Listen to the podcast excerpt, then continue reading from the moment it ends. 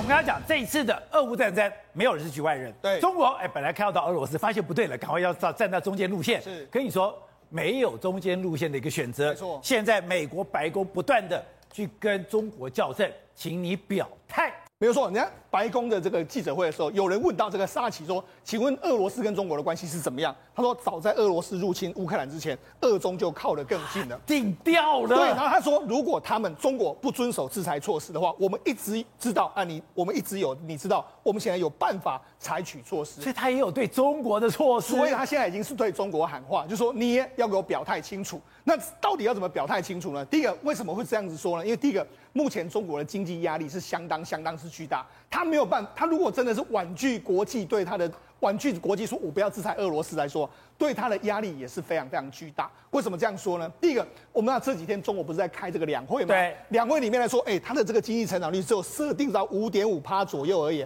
这是历史新低。这是做二三十年来最低的一个数字。再就是说，这一次的俄乌冲突里面，为什么中国一直不表态？因为他现在是整个闷棍子一直在打在他身上。第一个，他在这个俄罗斯跟贸跟乌克兰的贸易是一千四百七十亿跟一千九哎跟一百九十亿哦，就这个部分呢，在今年都要大打折扣。不只要大打折扣不说，那现在对中国的压力最大的是什么？你看它现在整个黄豆、玉米、小麦，那它光是去年从这个乌克兰进口有两千八百万吨的玉米哦，对就现在现在呢，现在中国大陆呢，今年会有大概预预估的这个粮食缺口约莫是多少？多少一点三亿吨左右的粮食缺口哦，这么多的一个难数怪字、哎习哦。近平又讲了，中国人要顾好自己的饭你碗知。道对中国最尴尬是什么？因为中国呢是全世界最大的小麦、黄豆、玉米的这个最大生最大的西这个所谓这个进口国。可你看啊、最近小麦是这样子啊，它英斗的时候不本来不到八美八美元了、啊现在已经涨到十几，涨了短时间之内涨了快五十趴。啊小麦这样长的，，对，玉米也是一样。你看，从这个玉英斗的话，大概约莫六七块，它已经涨到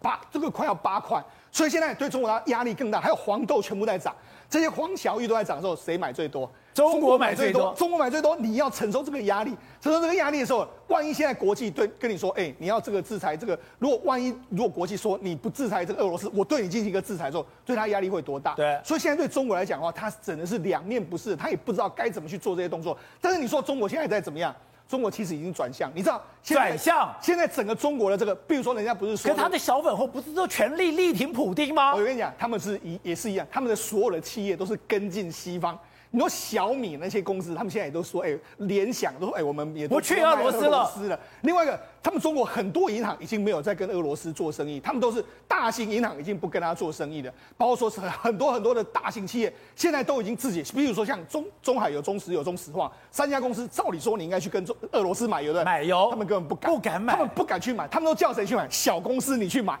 就因为我国际业务很多，我对怕会被制裁的，我都不去。但是那种小公司，你或者明明看到二十八块，你不对敢买，对你只能去买那一百三的。对，那他就是叫那种二线的啦，小公司去买，或者说个人户去买，他就用这样的方式。他所以你就讲，现在其实中国到面临到美国一直不断的对他指责，如果普丁的残这个手段越来越残忍的时候，中国的压力只会越来越大，有增无减。所以你说现在美国的棒子，他的武器对的是俄罗斯，可是他眼睛盯着中国他。们盯着中国，为什么？他就想说，如果你这一次盯中国不不不加入制裁的时候，刚好是我修理你的最好的时间点嘛。我现在名正言顺的可以修理你嗯啊，所以我那这个名气可用的状况之下，中国真的要好好看看接下来如何选择。